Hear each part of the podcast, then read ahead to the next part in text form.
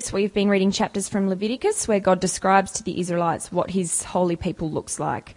We will continue on today by reading Leviticus chapter 18, verses 1 to 29. The Lord said to Moses, Speak to the Israelites and say to them, I am the Lord your God. You must not do as they do in Egypt, where you used to live, and you must not do as they do in the land of Canaan, where I am bringing you. Do not follow their practices. You must obey my laws and be careful to follow my decrees. I am the Lord your God. Keep my decrees and laws, for the person who obeys them will live by them. I am the Lord. No one is to approach any close relative to have sexual relations. I am the Lord. Do not dishonor your father by having sexual relations with your mother. She is your mother. Do not have relations with her. Do not have sexual relations with your father's wife. That would dishonor your father. Do not have sexual relations with your sister, either your father's daughter or your mother's daughter, whether she was born in the same home or elsewhere. Do not have sexual relations with your son's daughter or your daughter's daughter. That would dishonor you. Do not have sexual relations with the daughter of your father's wife, born to your father. She is your sister. Do not have sexual relations with your father's sister. She is your father's close relative. Do not have sexual relations with your mother's sister, because she is your mother's close relative. Do not dishonor your father's brother by approaching his wife to have sexual relations. She is your aunt. Do not have sexual relations with your daughter in law. She is your son's wife. Do not have relations with her. Do not have sexual relations with your brother's wife. That would dishonor your brother. Do not have sexual relations with both a woman and her daughter. Do not have sexual relations with either her son's daughter or her daughter's daughter. They are her close relatives, and that is wickedness. Do not take your wife's sister as a rival wife and have sexual relations with her while your wife is living. Do not approach a woman to have sexual relations during the uncleanness of her monthly period. Do not have sexual relations with your neighbour's wife and defile yourself with her. Do not give any of your children to be sacrificed to Molech, for you must not profane the name of your God. I am the Lord. Do not have sexual relations with a man as one does with a woman. That is detestable. Do not have sexual relations with an animal and defile yourself with it. A woman must not present herself to an animal to have sexual relations with it. That is a perversion. Do not defile yourselves in any of these ways, because this is how the nations that I am going to drive out before you became defiled. Even the land was defiled. So I punished it for its sin, and the land vomited out its inhabitants. But you must keep my decrees and my laws. The native born and the foreigners residing among you must not do any of these detestable things. For all these things were done by the people who lived in the land before you, and the land became defiled. And if you defile the land, it will vomit you out as it vomited out the nations that were before you. Everyone who does any of these detestable things, such persons must be cut off from their people. Our next reading comes from Paul's letter to the Thessalonians, within which he prays that Christians will be holy when Jesus returns and encourages them with what this looks like. So 1 Thessalonians chapter 4 verse 3 to 8. It is God's will that you should be sanctified, that you should avoid sexual immorality, that each of you should learn to control your own body in a way that is holy and honourable, not in passionate lust like the pagans who do not know God, and that in this matter no one should wrong or take advantage of a brother or sister. The Lord will punish all those who commit such sins, as we told you and warned you before. For God did not call us to be impure, but to live a holy life. Therefore, anyone who rejects this instruction does not reject a human being, but God, the very God who gave you his Spirit.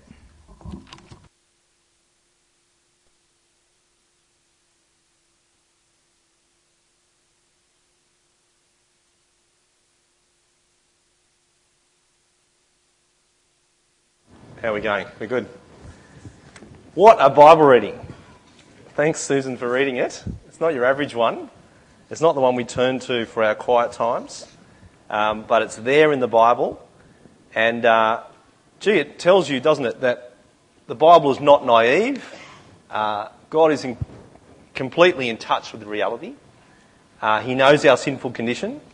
Uh, you read Leviticus 18 and it's blunt, isn't it? It's clear, it's unambiguous, but most of all, we believe God's word is good. And this is part of God's good word to us. It's one of the, one of the reasons why we preach through books at the lakes, uh, so we don't miss good but difficult passages like this. And let me assure you, if it was up to the preachers choosing the passages, I would not be choosing this passage to preach on. Um, but it's there and it's for our good.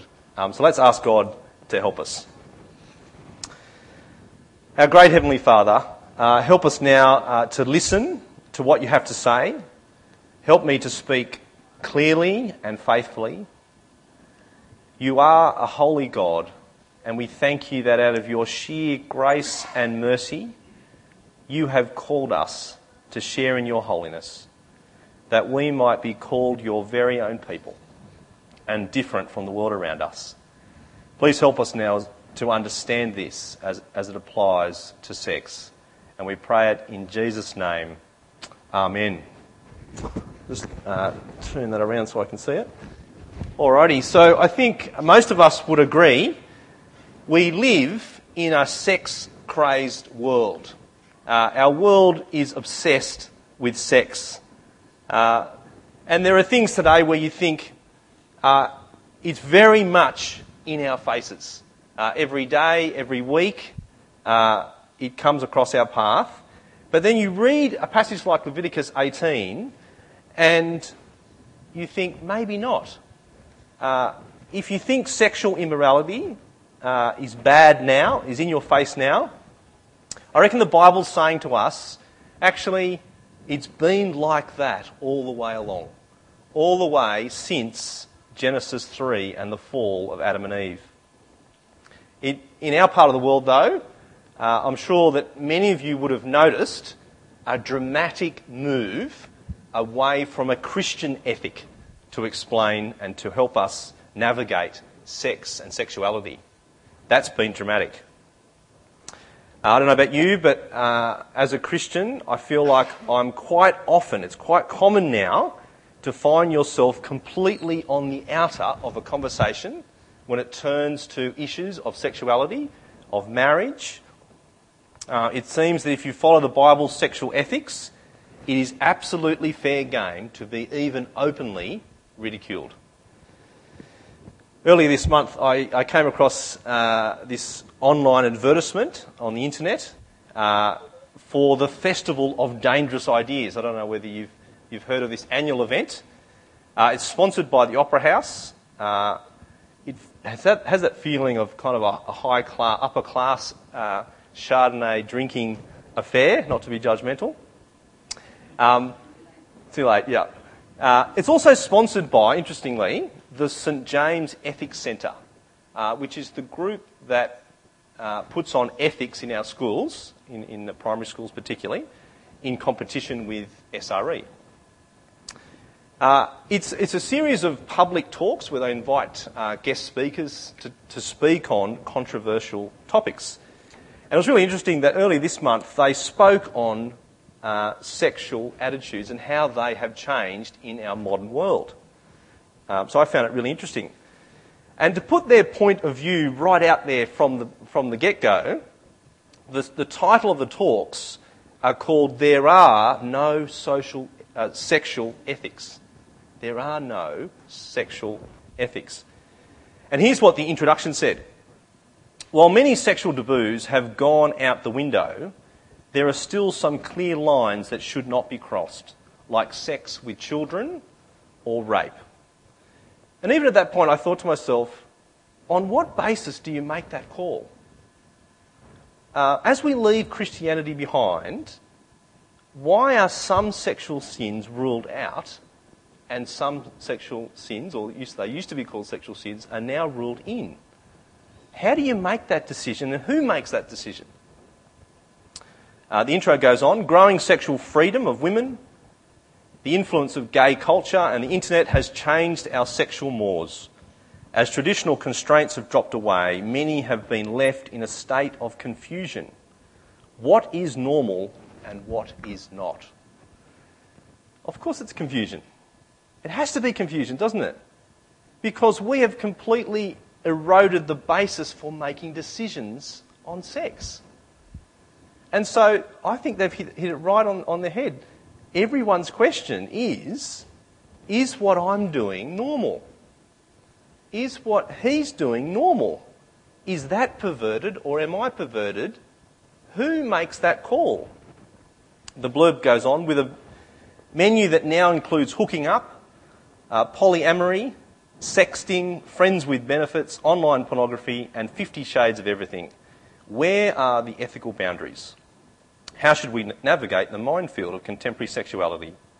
Join our ethical explorers in the realm of sexuality to get a fix on sexual ethics in a time of change. How do we make those decisions?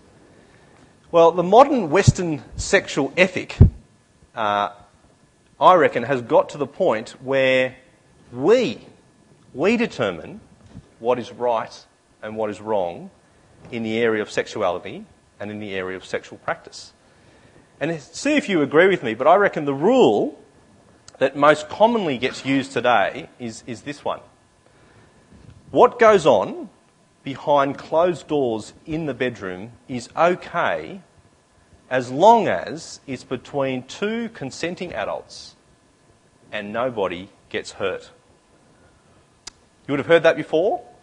I reckon that's what's going on in regard to making decisions on sexual ethics.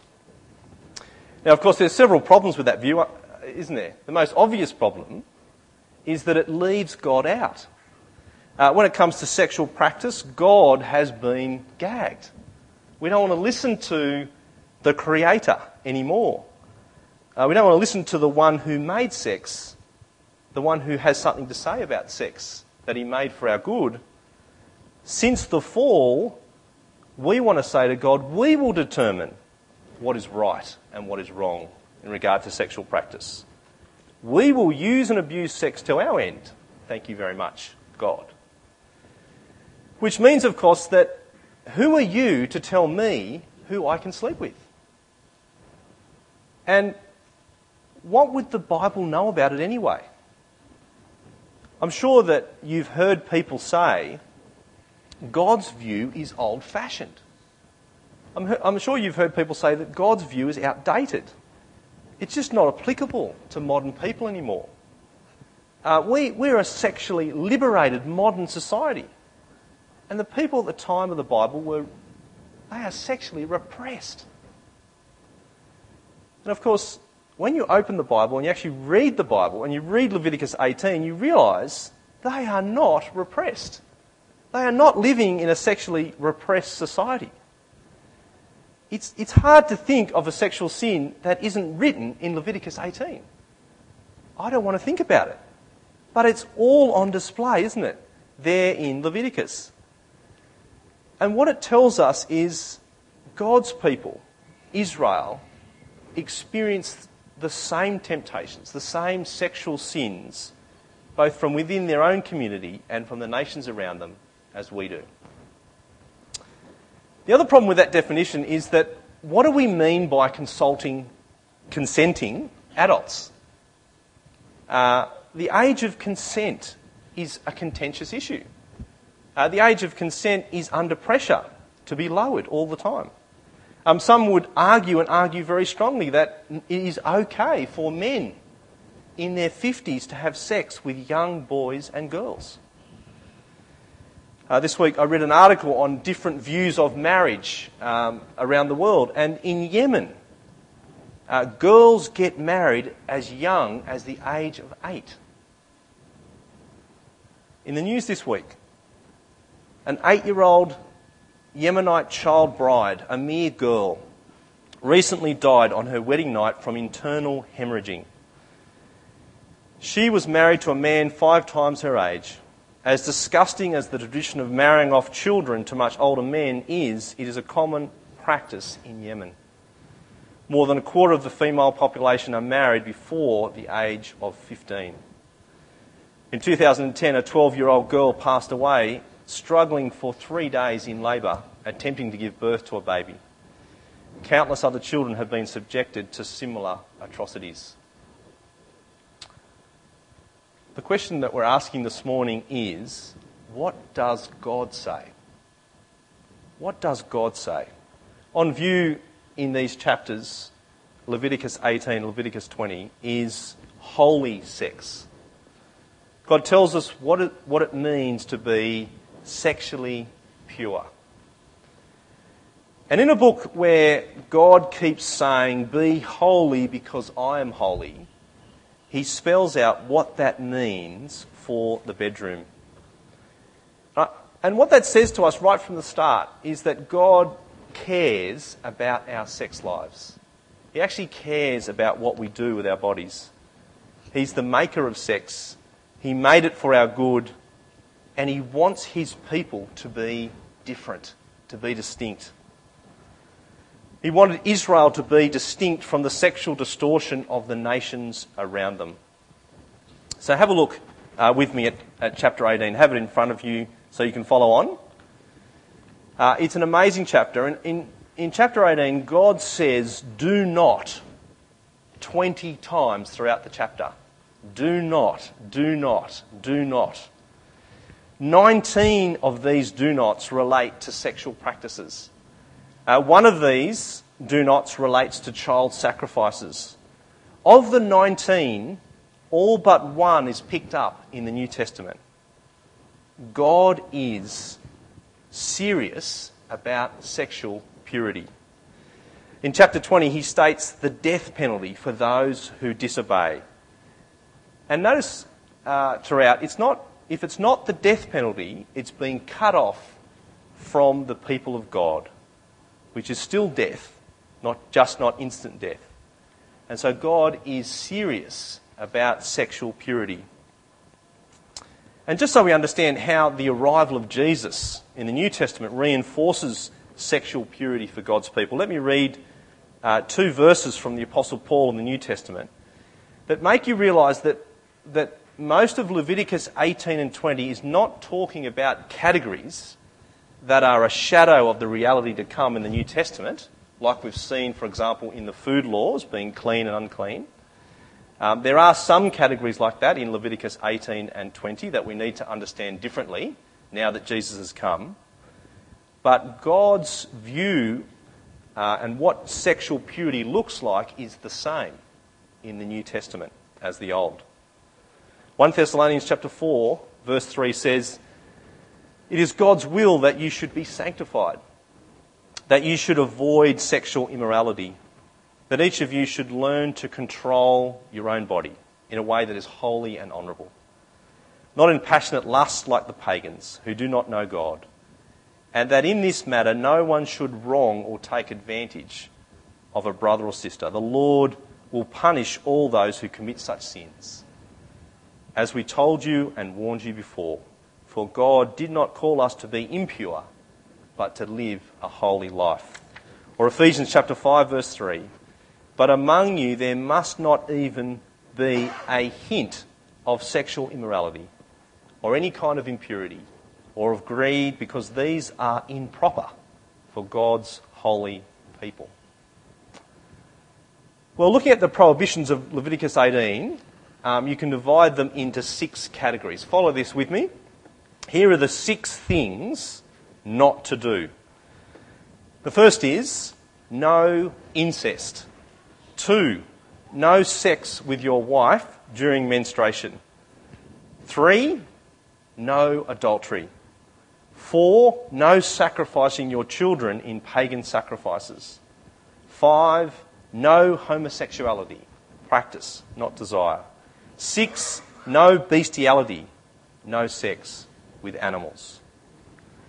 And to give you an idea of how much God hates these sins, listen to the language Listen to the language that God uses across these two chapters.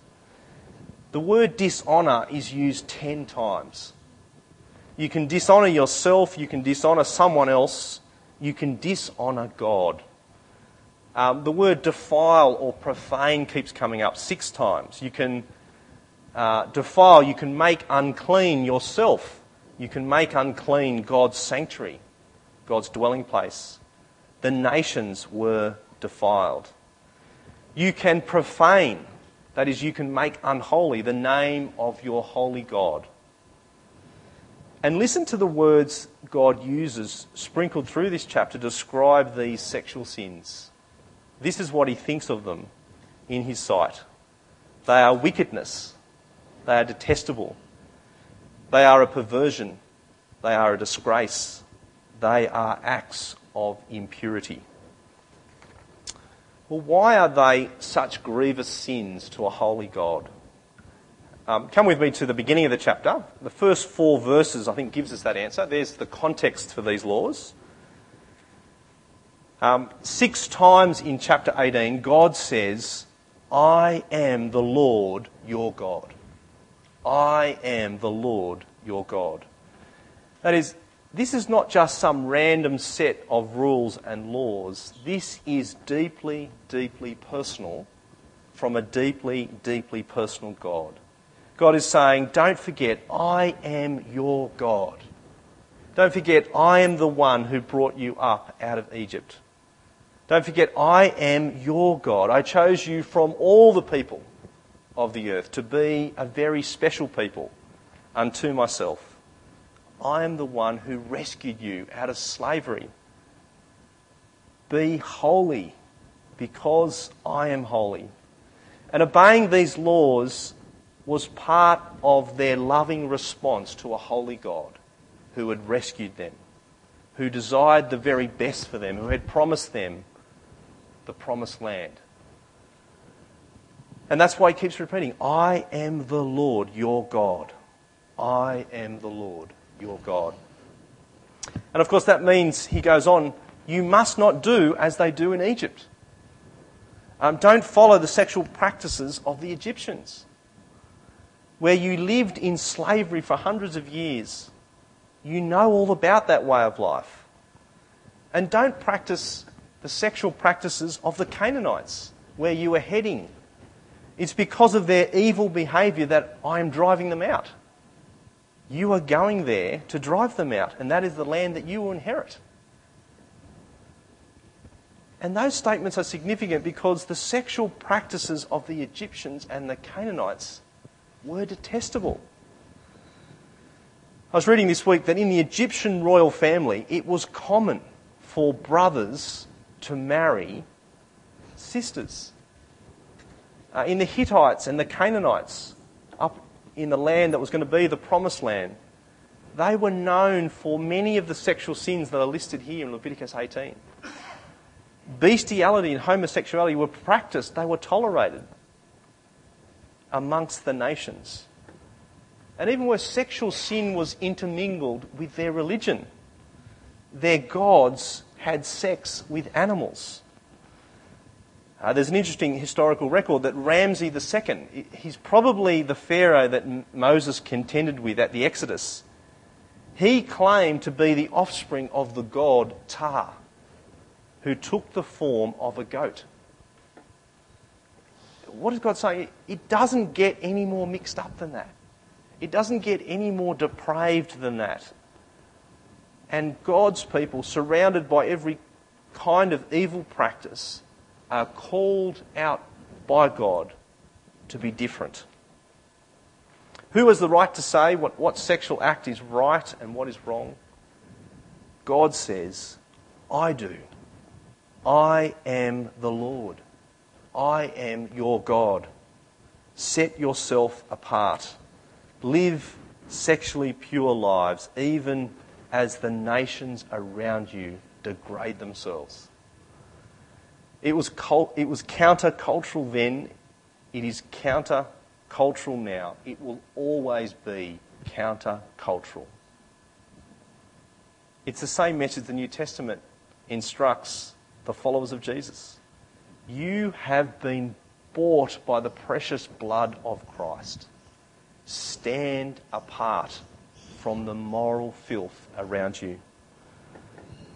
God says, Listen to me. As I speak into your culture, I speak timeless words, and I call upon you, every nation, to repent, to honour Christ with your body, to keep the marriage bed pure. And notice in Leviticus, it is all for your good, God says. Leviticus chapter 18, verse 5 says, For the person who obeys them will live by them. In other words, holy sex is the good life. That's not the way it's perceived by those outside the people of God, outside the kingdom of God. But God says sexual purity is part of the blessing of being my people. But you notice throughout uh, these chapters, God keeps saying that if you sin in these matters, you will be cut off from my people. You will not enter the promised land. You will not experience the joy of being my people in my land in relationship with me. And it's a similar message in the New Testament, isn't it? In 1 Corinthians 5, we're told that those who persist in sexual sin, those who justify themselves and persist in an evil way of life, who say it's okay to be sexually immoral and uh, live for Jesus, will not enter the kingdom of God. Well, there's so much uh, negative instruction here, isn't there? There's so many do nots. But what is, what is the very thing that is not mentioned but stands behind all of these prohibitions? It's God's good purpose for sex, isn't it? It's God's good design for sex within marriage. It's what the Old Testament Israelite needs to have in the forefront of their minds as they, as they hear this law on sexual practice. Genesis chapter 2 that sex is designed to be enjoyed within marriage. That it's about one man and one woman leaving their mother and father and coming together as one flesh for a lifetime. And how good would have Israel been, and how good would our world be if everyone lived to that purpose that God has set out in Genesis chapter 2? His good purpose for sex. Do you notice as you read through the, the laws in Leviticus 18 that all of these sexual sins, what they all have in common is they're all aberrations of that one good model for sex within marriage in Genesis chapter 2. They all pay no respect for God's good order in creation. They all cross over the, the boundaries that God has put in place for our enjoyment. They all push through that door that says, Do not enter. I am the Lord your God. So as you read through, you realise that one man and one woman has been replaced with two men or two women, or one man and one woman with an, with an animal or a close relative. We, we, we see a picture of the mess that we've made of God's good order in creation. So, incest is the sexual sin that dominates the first half of the, of the chapter. No incest. Look at verse 6. No one is to approach any close relative to have sexual relations. I am the Lord. Now, the Hebrew words here for close relative are literally flesh of my flesh. It's the same phrase um, that God uses of husband and wife in Genesis chapter 2 that is, a member of your family is flesh of your flesh. You are not to have sex with them. Or the words for sexual relations are literally to uncover one's nakedness. And uh, some of the English translations that you might have there still have that, that phraseology. It's picking up on that idea that that's where sex begins, with the uncovering of ourselves, with the undressing of ourselves. And it actually, I think, says something to us about even the way we dress. That we need to dress modestly. Uh, modestly, even within, dare we say, our families. Even particularly within blended families. That we cover ourselves. We don't uncover our nakedness. And God is, is super specific here, isn't he, when he, when he says who it is uh, is part of your family. He's actually defining who it is that you can marry and who it is that you cannot marry. So here is the list in Leviticus 18 of who is off limits.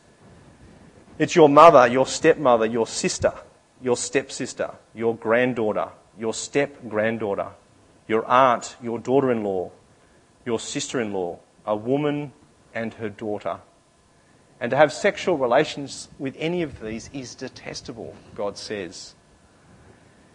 And notice that the only person missing there is your daughter. Which you think, why? Why, why is that the case? It's, it's mentioned later in Leviticus, but perhaps it's because it is so detestable that you would think that. That not, and not even the pagans went down that path of sleeping with their daughters. But as you look at that list, you think how, how glad we should be that God uh, thinks incest is detestable. How good is it that God has this good order for families? How good is it that God protects families in this way? How good is it that God protects women in families uh, who are mentioned throughout? Although I'm sure that male close relatives are also, they are implied. But the emphasis is on protecting women and children, isn't it? Children are protected here. Children in your family and, so, and children in someone else's family, stepdaughters and step granddaughters are protected. And God not only protects them from someone destroying the stability of their family, we know how much children suffer when adults make wrong choices uh, about their sexual practices, but it protects them from fathers and grandfathers and brothers and uncles who might molest them. You see what happens when these laws are obeyed? The family unit is protected. It is the safest place, as it should be, for a child to be, for a woman to be. It's why when sexual sin is committed within a family, it is particularly grievous. It is such a betrayal of trust. It is so shocking and so damaging beyond comprehension. And that is why God is so serious about it. But those who mess with children, he says here, the penalty is death. It's hard to think, isn't it, of, of someone more vulnerable than a child. And, and Leviticus tells us that God is on their side. Jesus said uh, the same thing. He said, If anyone causes one of these little ones to stumble, it would be, be better for them to have a large millstone hung around their neck and to be drowned in the depths of the sea. It's why we take child protection so seriously at church. We must take it seriously. Our children and the children that come into our church deserve to be protected. Our, as leaders and as congregation members, we need to be completely above reproach. And the world needs to actually look in on us and see holiness, see blamelessness as God's people. Well, the list of sins go on. Uh, verse 19 no sex with your wife during the uncleanness of her monthly period.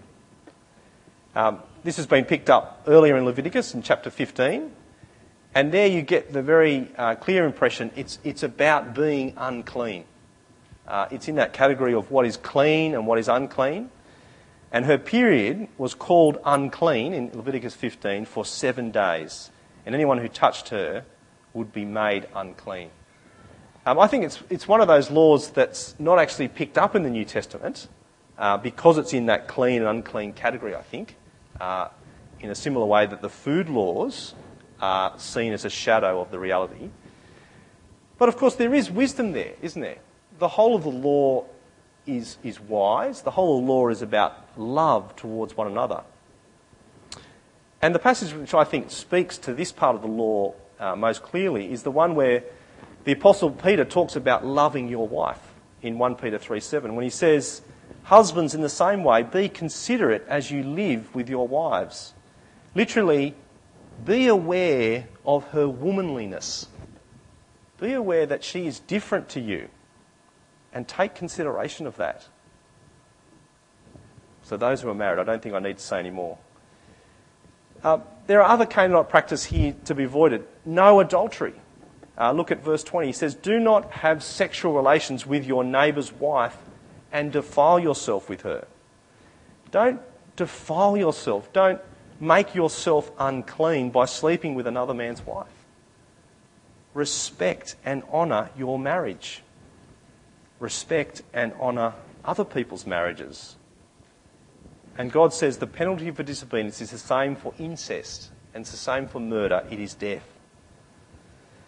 Respect and honour other people's marriages, whether you are married or not. This is God's good order.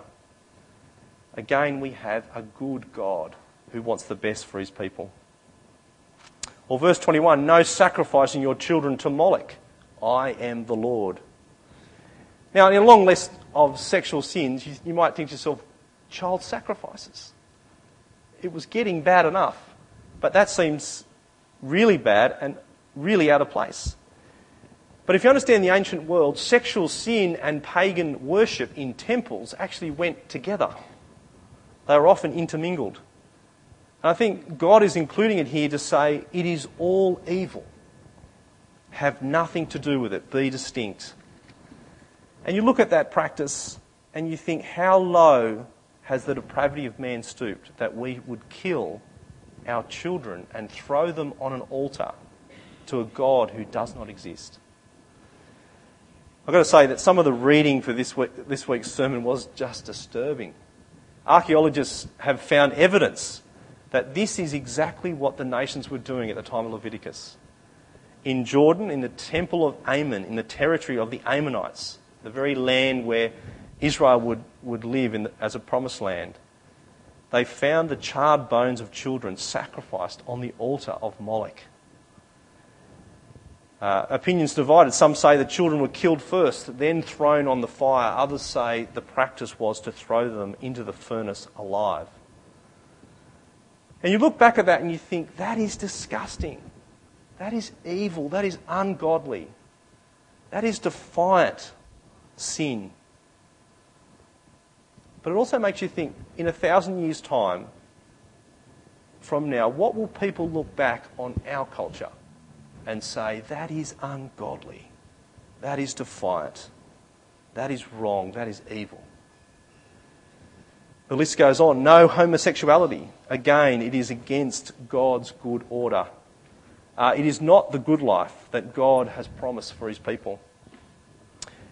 And that's a particularly difficult one for us, isn't it, in this day and age? When homosexuality is uh, constantly preached to us as a good and wholesome, even wholesome lifestyle, uh, together with every other sexual practice. And even though books have been written and studies have been conducted to show that the gay lifestyle is not a happy one, people persist in their rejection of God. Let me encourage you, if you're in, in any doubt about how destructive that sexual sin is, um, have a look at the research, and I can, I can point it out to you. Lastly, no sex with animals. Again, it is, it is against God's good purpose for sex. It is a gross abuse of God's good created order, and those who practice it will be punished by God. Well, as we have that uh, list of sexual sins uh, in our minds, what difference does Jesus make as we come to the New Testament? Well, I think a passage that is really instructive for us on this topic uh, is on your outline there. It's, it's Jesus' words uh, in the Sermon on the Mount in, in Matthew chapter 5, when Jesus says, You have heard that it was said, You shall not commit adultery. But I tell you that anyone who looks at a woman lustfully has already committed adultery with her in his heart. What is Jesus saying? Jesus is talking to the Pharisees and he's saying, if you want to minimize the law such that you think you can obey it, so that you think you are righteous. You've misunderstood the law. And Jesus maximizes the law, doesn't he? Jesus says, You don't understand your sinful heart. He gives the example of adultery. That if you lust in your heart, uh, if you desire in your heart to have sex with a woman who is not your wife, that is adultery. You are not sexually pure. What Jesus is doing is, this is the great leveler. Uh, as we all look at the Old Testament law, we cannot justify ourselves. We, no one is sexually pure. is what Jesus is saying. No one can claim the high moral ground. Uh, the Bible's saying that everyone is guilty. And that sin still carries the death penalty. Have a look at James chapter 1, verse 15.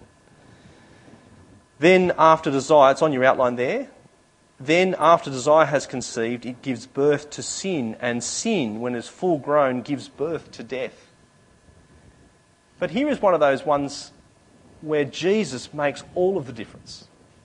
Sin still leads to death. God's judgment is still coming upon those who are sexually immoral. But here is the difference the death is being delayed. It's, it's that now that Jesus has arrived, the death penalty is not immediate. In God's kindness and in God's mercy, God is holding off his judgment. He's holding off that last day when he will bring all of us to account. And here is the wonderful, wonderful news of the gospel. That death that we deserved was carried by him at the cross. Have a look at 1 Peter chapter 2. It talks about Jesus bearing our sins. He himself bore our sins in his body on the cross so that we might die to sins and live for righteousness. By his wounds you have been healed. They are incredible words, aren't they? He himself bore our sins in his body on the cross. Jesus bore our sexual sins in his body on the cross. That is a wonderful wonderful message of hope for all of us. Jesus bore the sexual sin of incest at the cross. He bore the sexual sin of adultery in his body on the cross. He bore homosexual sins, he bore heterosexual sins. He bore them all. And so the New Testament actually gives us a choice. Will you trust in Jesus that your debt has been taken up by Him at the cross? Or will you face God on your own for your, your sexual sins? There's a beautiful passage in 1 Corinthians 5 that talks about being washed, of being forgiven by God because of Christ. Uh, 1 Corinthians 5 says, Yes, you were sexually immoral. You were idolaters. You were adulterers. You were men who had sex with men. That is what some of you were. But you were washed. You were sanctified. You were justified. You were made right in the name of the Lord Jesus and by the Spirit of God. That is the wonder of the gospel that forgiveness is possible because of Christ. Christ bore our sins in his body on the cross. Let us give thanks for that. Well, I'm going to pray as we finish. Our great Heavenly Father, we thank you uh, this morning as we've gone through uh, your word on sexuality from Leviticus. We thank you for the reminder of your great design in Genesis of sex within marriage for your wonderful purposes and promises in creation. Please, this morning, forgive us and wash us by your blood for every thought, for every action that has displeased you. And please teach us to live lives that are holy because you are holy. To your glory we pray. Amen.